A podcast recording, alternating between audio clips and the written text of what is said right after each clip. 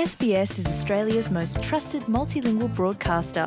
Our listeners are loyal, highly engaged, and have supported countless local businesses. We offer advertising packages for businesses of all sizes.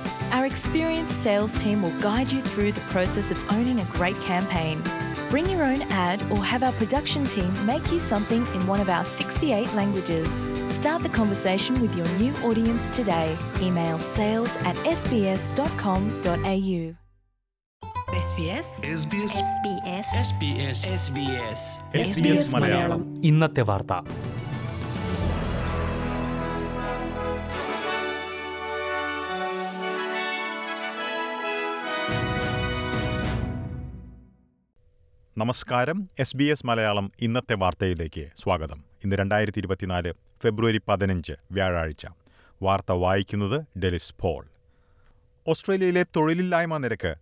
നാല് ദശാംശം ഒരു ശതമാനത്തിലേക്ക് ഉയർന്നു.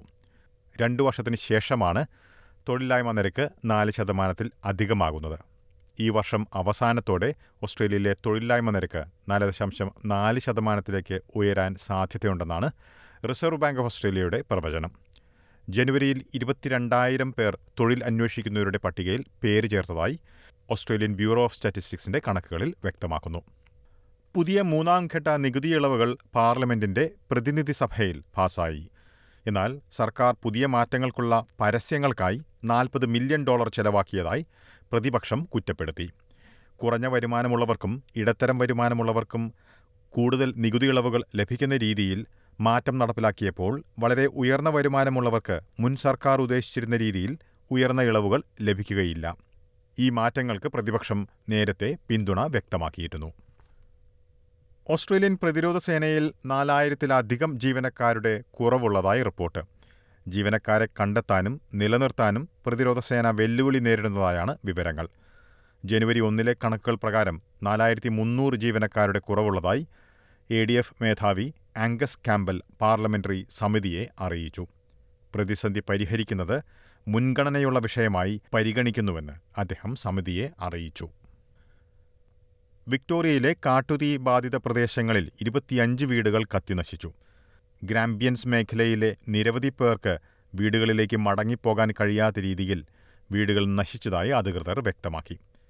വിക്ടോറിയയിൽ ചൊവ്വാഴ്ച ആഞ്ഞടിച്ച കൊടുങ്കാറ്റിൽ വൈദ്യുതി നഷ്ടപ്പെട്ട വീടുകളിൽ എഴുപതിനായിരം ഇടങ്ങളിൽ ഇതുവരെ വൈദ്യുതി പുനഃസ്ഥാപിക്കാൻ കഴിഞ്ഞിട്ടില്ല. പലയിടങ്ങളിലും വൈദ്യുതി പുനഃസ്ഥാപിക്കുവാൻ ഒരാഴ്ചയോളം എടുക്കുമെന്നുള്ള റിപ്പോർട്ടുകളുണ്ട്. ക്വീൻസ്ലാൻഡിൽ മറ്റൊരു ചുഴലിക്കാറ്റിനുള്ള സാധ്യതാ മുന്നറിയിപ്പ്. ജാസ്പർ ചുഴലിക്കാറ്റിനും കിറിലി ചുഴലിക്കാറ്റിനും പിന്നാലെയാണ് മൂന്നാമത്തെ ചുഴലിക്കാറ്റിന്റെ സാധ്യതയുള്ളതായി കാലാവസ്ഥാ കേന്ദ്രം പറഞ്ഞിരിക്കുന്നത്.